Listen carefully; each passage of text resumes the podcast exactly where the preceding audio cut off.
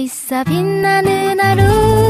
당신의 삶을 영원히 사랑으로 감싸줄게요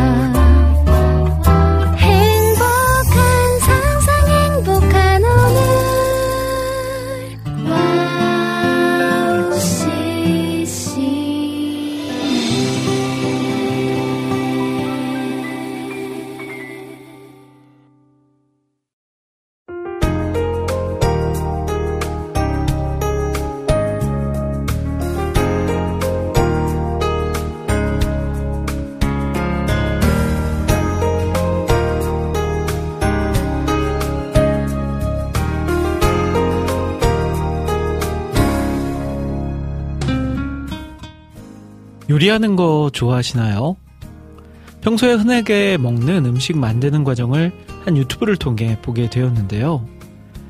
유튜버는 마치 유명한 요리사처럼 보였고 생각보다 간단하게 전하는 요리법은 시선을 사로잡기에 충분했습니다. 아주 흔하게 접하는 음식도 특별해지는 순간이었죠. 자, 나만의 레시피로 만드는 메뉴 있으신가요? 여러분은 어떠신가요? 10월 11일 행복한 수요일 여기는 해피타임이고요. 저는 김대일입니다.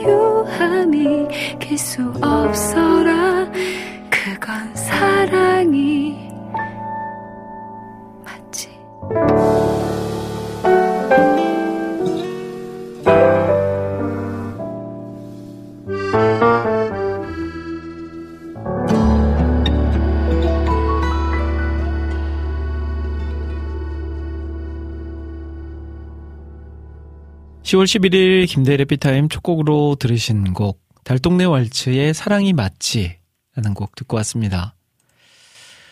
어, 라면을 놓고 지인과 라면 끓이는 법을 이야기하던 중에 서로 미묘하게 다른 것을 알게 된 적이 있어요. 그래서 그 이후로 각자가 끓이는 그 레시피를 바꿔서 한번 끓여 먹어보자 라고 이야기하고 실제로 그렇게 했었는데 어, 굉장히 또 맛있는 라면이 나오더라고요. 라면에서 시작했지만 나만의 레시피가 있는 음식에 대해서 이야기를 나누고 그러다가 특별한 가족 레시피에 대해서 이야기까지 하게 되었습니다. 그렇죠. 뭐 김치도 집집마다 맛이 다른 것처럼요. 잔잔한 일상이 조금 재미있어지는 경험이었습니다. 어, 요리라는 게 그래요. 하다 보면 늘게 돼 있습니다. 우리의 입맛도요, 대부분 같아요. 맛있는 걸 좋아하게 되고, 맛있는 거를 더 맛있게 먹고 싶어 하고요. 그러다 보면 재료나 방법이나 여러 면에 있어서 노력도 하게 되죠. 자, 그게 요리에서만 적용되어지는 것이 아니라 우리 삶에서도 조금씩 조금씩 더 나은 내일로 살아가고자 우리가 노력하는 삶을 살아간다면 어제보다 더 나은 오늘, 오늘보다 더 나은 내일을 만날 수 있지 않을까 생각해 봅니다.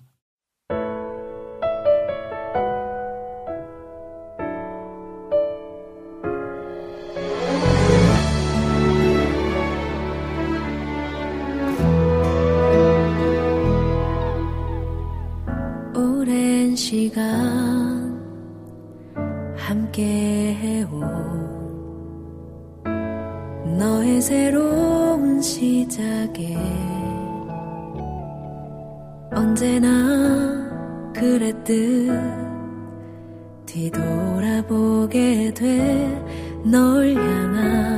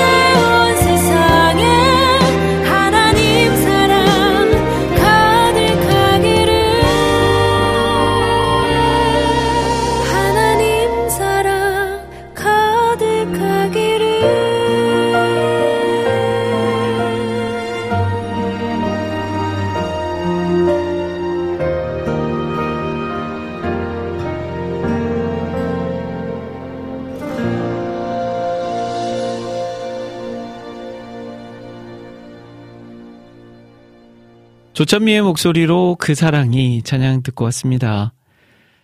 김대래 피타임 수요일 방송 함께하고 계세요. 매주 화요일과 수요일이 만나는 이 시간 하루를 평안하게 마무리하고요. 새로운 하루를 기분 좋게 시작할 수 있도록 만들어 드리는 시간입니다.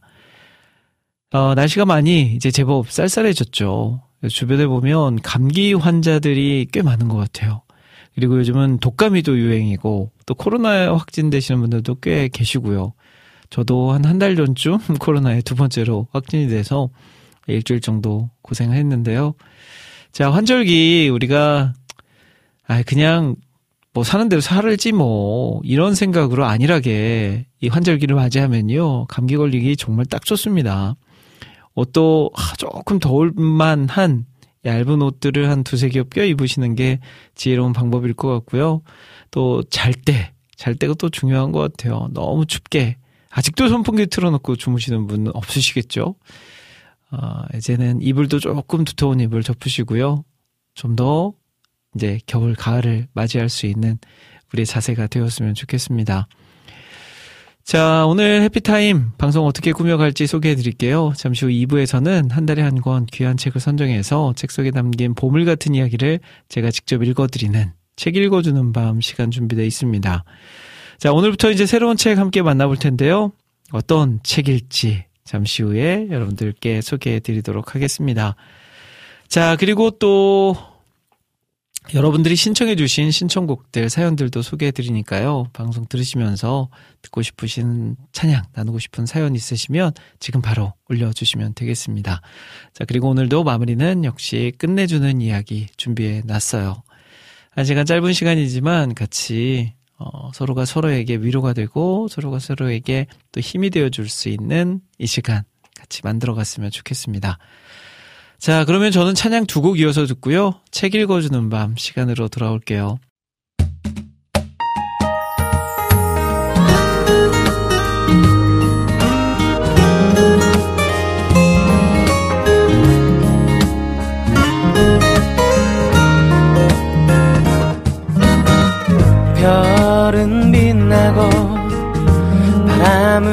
쓸쓸해 무언가 없는 거야 별은 빛나고 바람은 쓸쓸해 무언가 잃어버린 거야 yeah.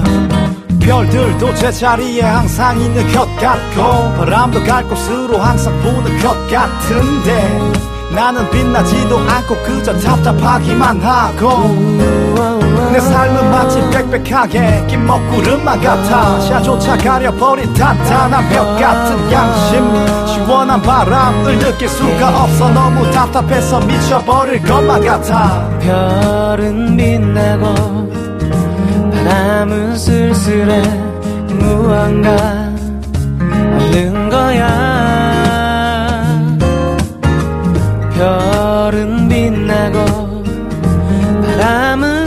쓸쓸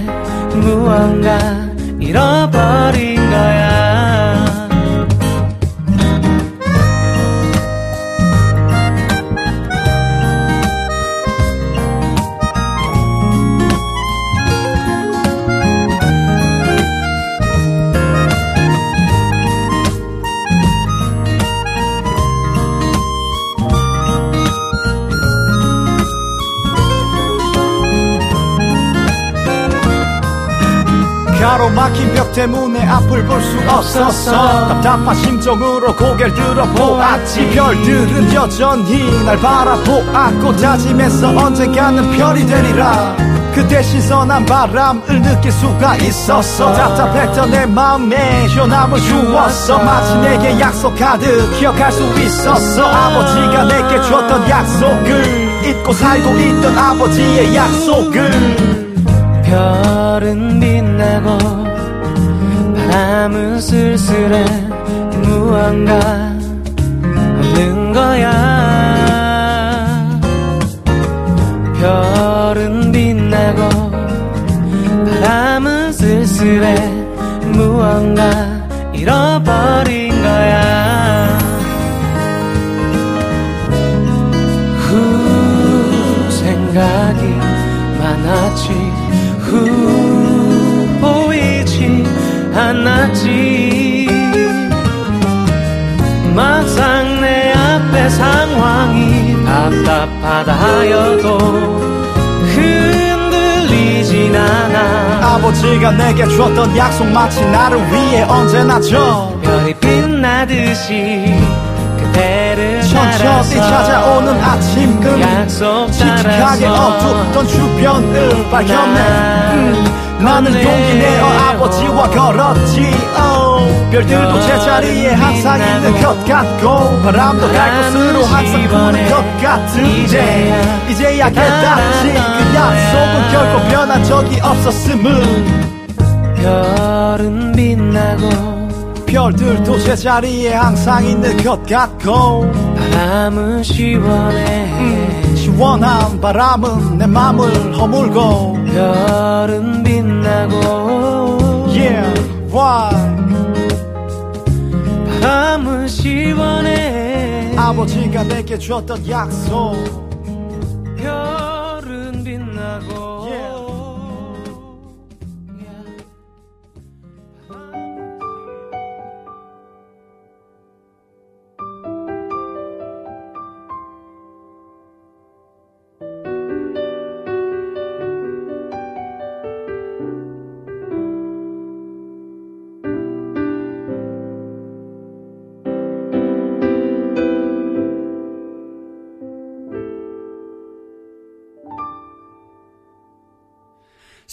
세상의 부와 세상의 명예 세상 자랑 모두 내려놓고 날 구한 십자가 날 씻긴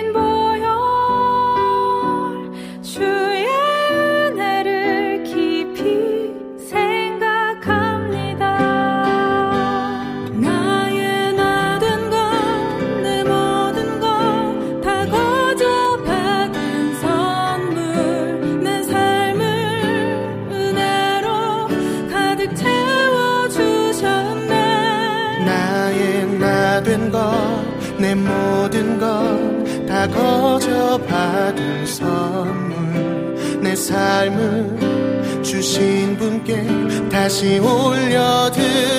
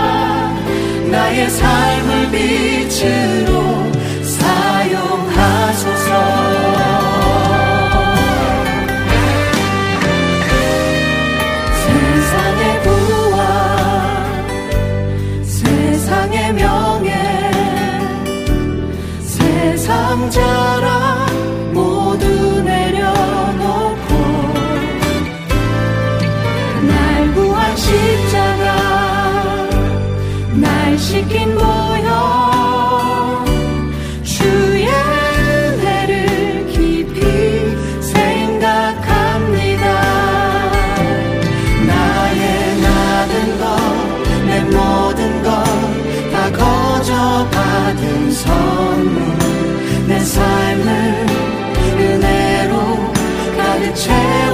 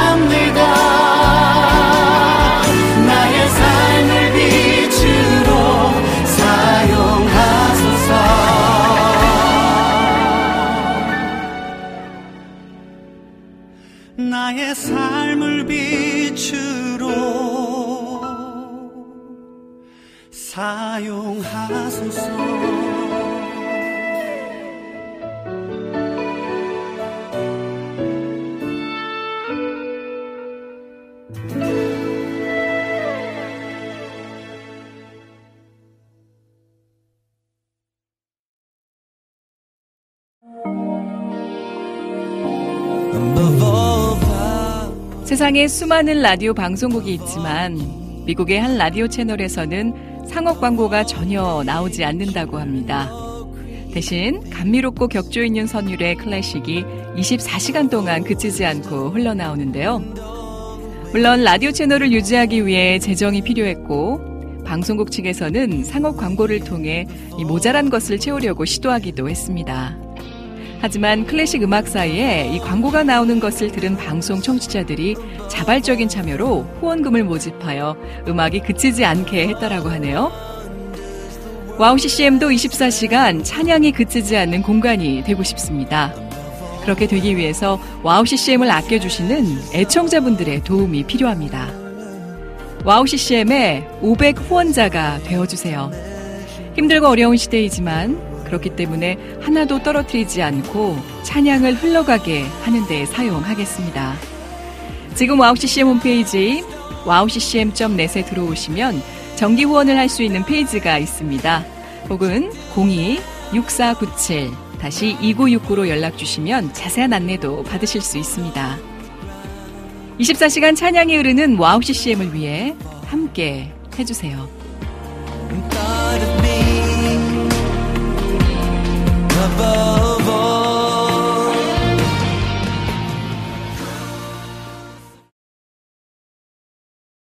친구야 너를 만나 못다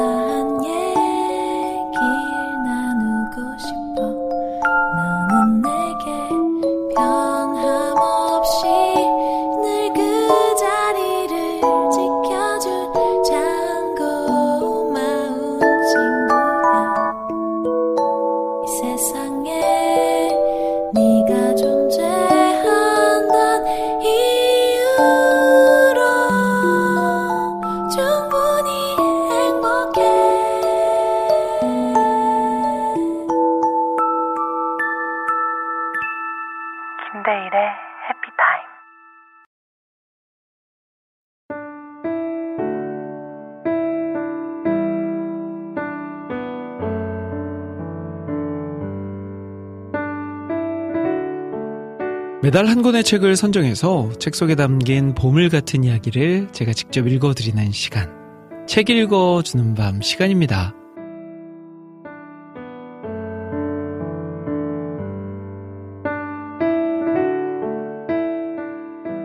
10월에 새롭게 읽어드리는 책은 가만히 위로하는 마음으로 라는 책입니다. 어떤 내용의 책인지 궁금하시죠?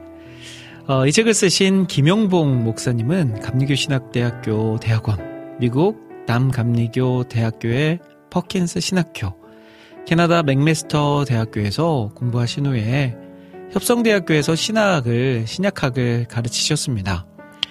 그리고 현재는 워싱턴에 위치한 사귐의 교회를 섬기고 계세요.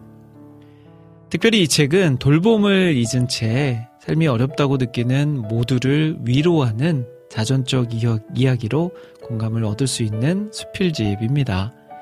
어, 특별히 이 책은 제가 강력하게 요청해서 음, 선정한 책이에요. 제가 먼저 읽고 큰 위로를 받은 책이라서 여러분들에게 소개해드리고자 이렇게 준비했습니다. 자, 그러면 오늘 첫 번째 시간에는 우리가 상처받는 이유와 극복하는 방법을 한번 들어보려고 합니다. 자, 상처 입으신 분들, 또 위로가 필요하신 분들, 오늘 이 책, 가만히 위로하는 마음으로 라는 책 함께 읽어보면서 같이 위로되는, 위로가 되는 시간 만들어가면 좋겠네요.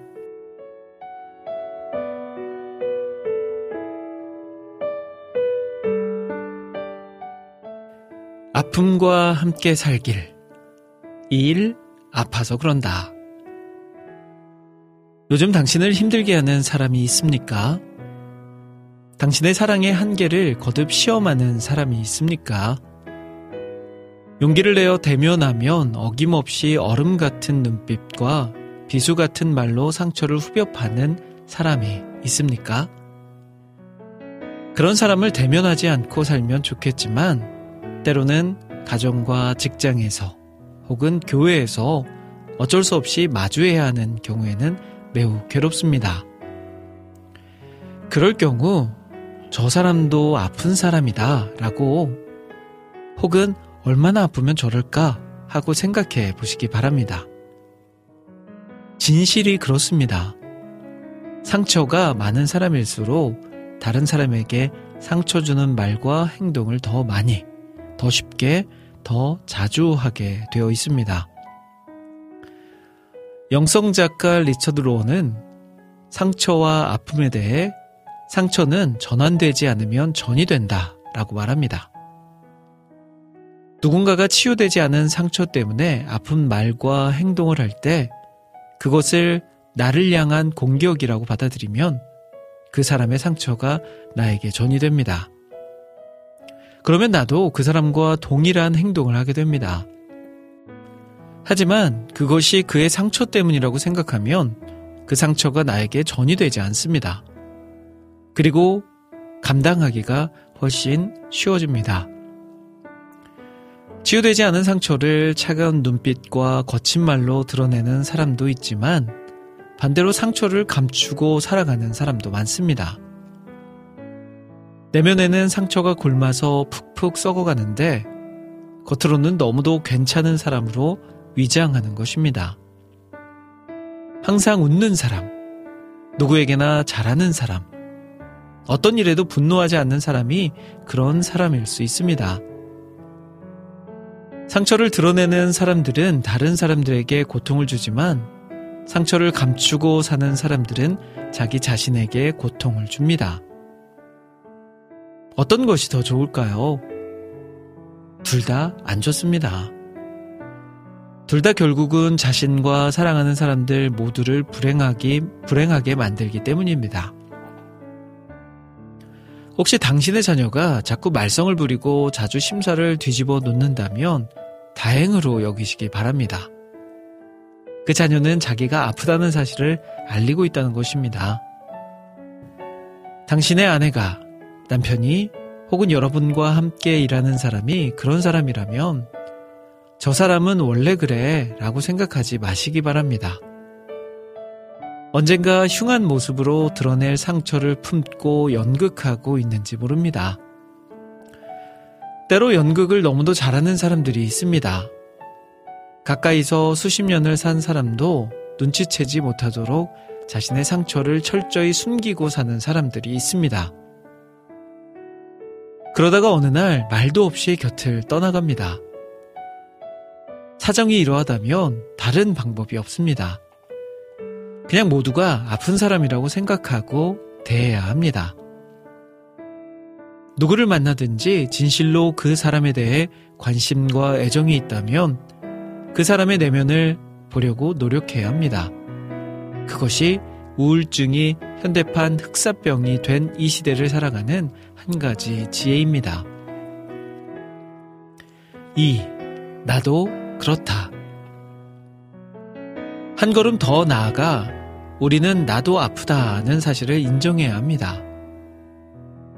예수님도 다른 사람 눈에 있는 티를 보기 전에 자신의 눈에 있는 들보를 보려고 하셨습니다. 내 눈에 있는 들보를 빼내야만 하는 사람의 눈에 있는 티를 꺼내줄 수 있다고 하셨습니다. 이것은 상처의 문제에도 그대로 적용되는 말씀입니다. 우리 중에 누구도 나는 아프지 않다고 말할 수 있는 사람은 없습니다. 정도에 있어서 심한 사람이 있고 조금 가벼운 사람은 있지만 상처 없는 사람은 없습니다.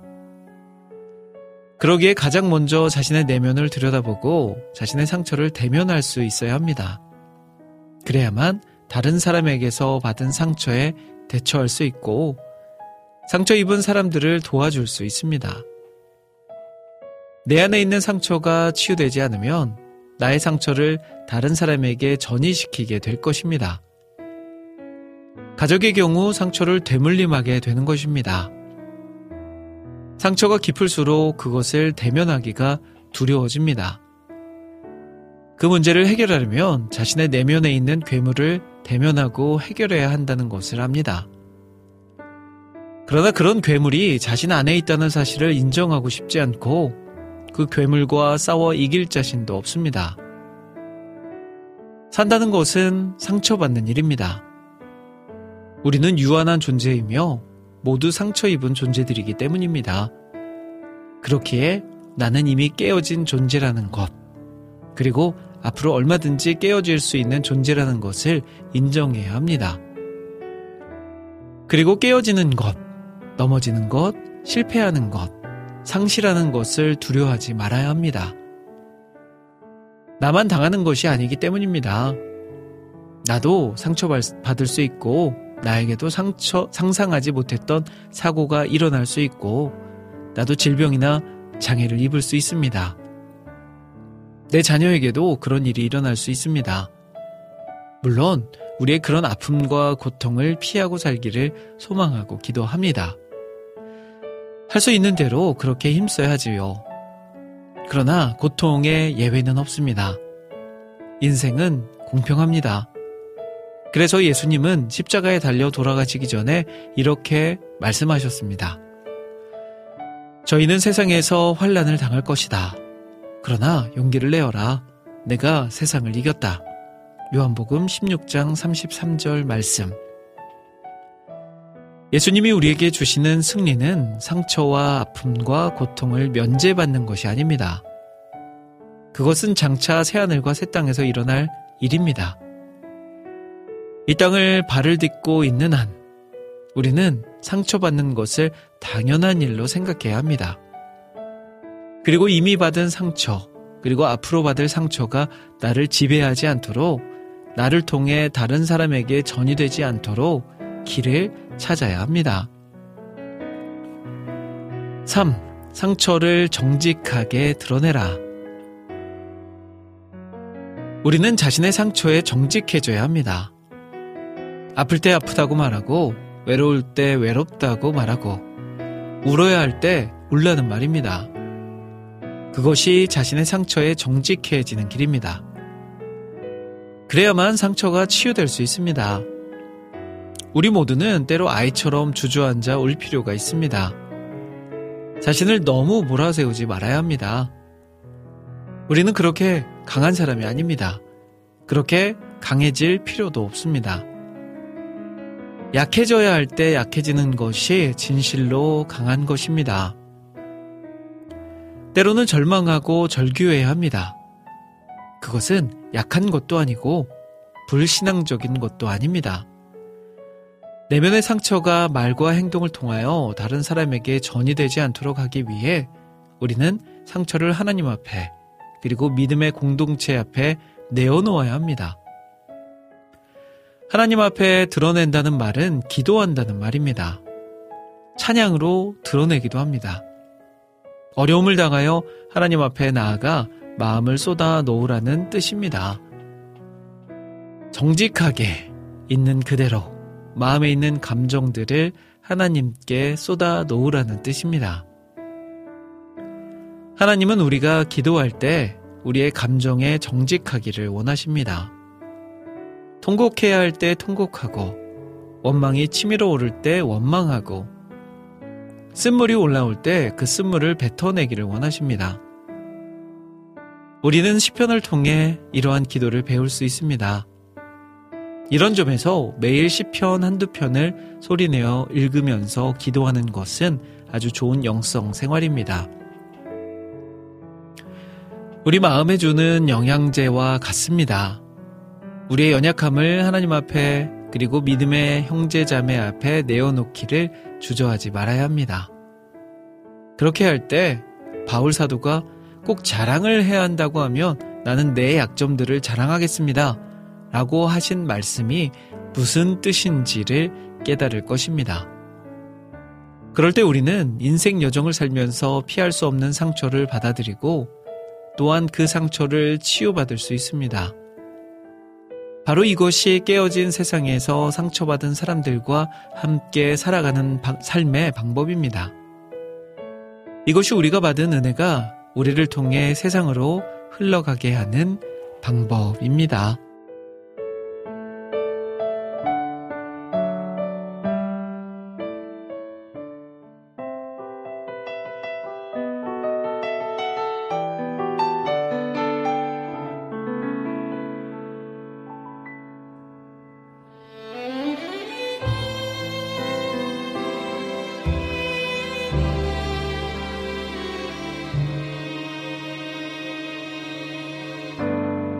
힘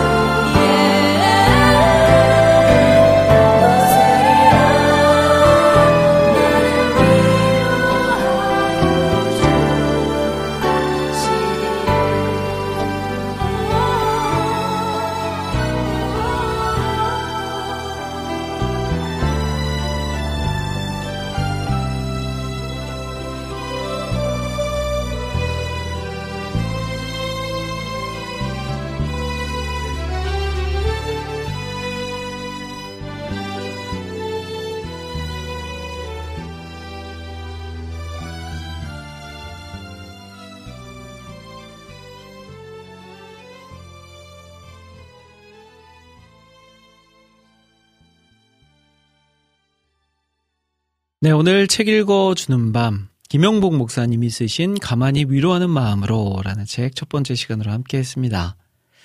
아, 오늘 첫 시간에 우리 모두는 아픔과 함께 살기에 상처받아 아프지 않은 사람이 없고 자신의 내면의 상처를 대면해야 함을 보았습니다. 어, 특별히 상처를 하나님 앞에 그리고 믿음의 공동체 앞에 내려놓을 때 치유받을 수 있다고 기록되어 있습니다. 한 주간 자기 자신이나 사람에 대해서 관심과 애정으로 내면을 살피면서요, 치유함으로 이어지는 은혜를 우리가 경험할 수 있는 삶이 되기를 소망합니다. 자, 분명 우리가 모여서 공동체를 이루게 하신 것, 여러 가지 목적이 있으시지만, 우리의 아픔과 슬픔을 서로 나눌 때, 또 서로가 서로에게 위로됨을 알게 하시려고 그런 거니까요. 우리 또 공동체의 중요성을 깨닫고 공동체 안에서 그런 깊이 있는 나눔을 이어갈 수 있는 우리가 되었으면 좋겠습니다.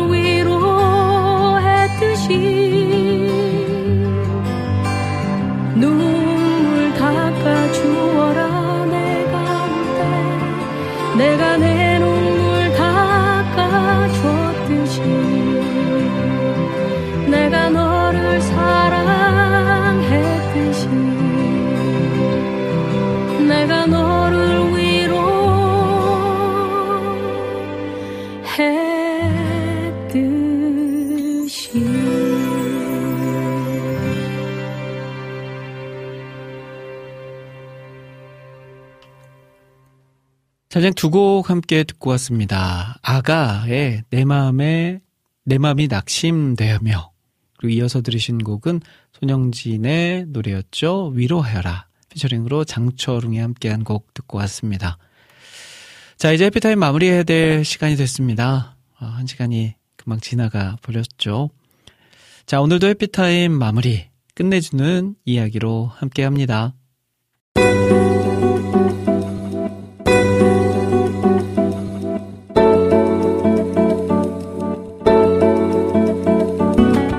끝내주는 이야기.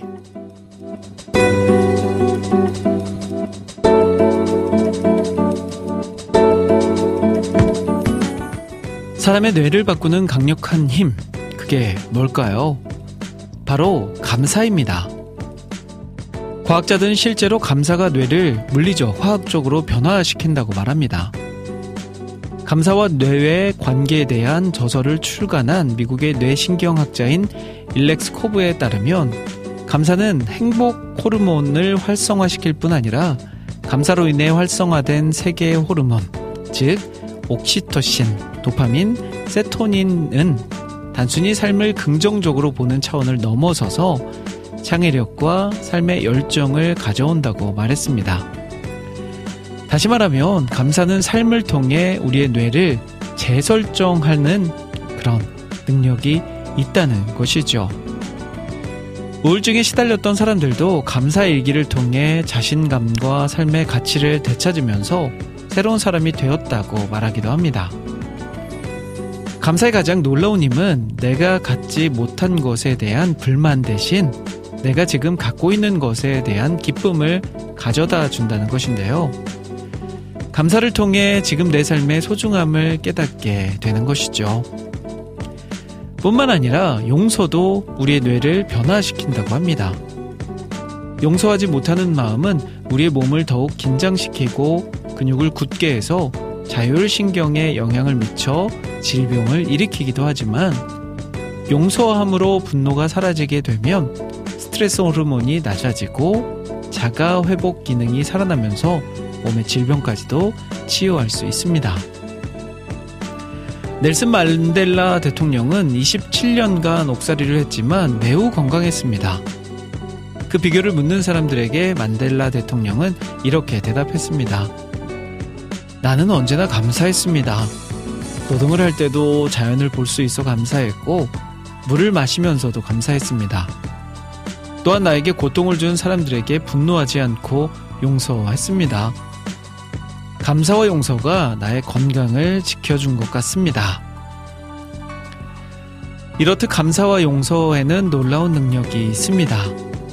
예수님께서 왜 그토록 우리에게 감사와 용서를 말씀하셨는지 주님의 마음을 더 깊이 이해할 수 있었습니다. 모든 것에 감사하고 일흔 번씩 일곱 번이라도 용서하라는 말씀은 단순한 가르침이 아닌 우리를 다시 살아나게 하는 놀라운 진리입니다. 하나님께서는 우리의 뇌와 호르몬, 신체의 모든 기능을 하나님의 뜻에 맞게 살도록 창조하신 것입니다. 자, 오늘도 감사와 용서를 잊지 않고 우리 삶에서 실천하는 우리 모두가 되길 바라면서 저는 여기서 인사드릴게요. 지금까지 저는 김대일이었습니다. 여러분, 1분 전보다 더 행복한 시간 되세요.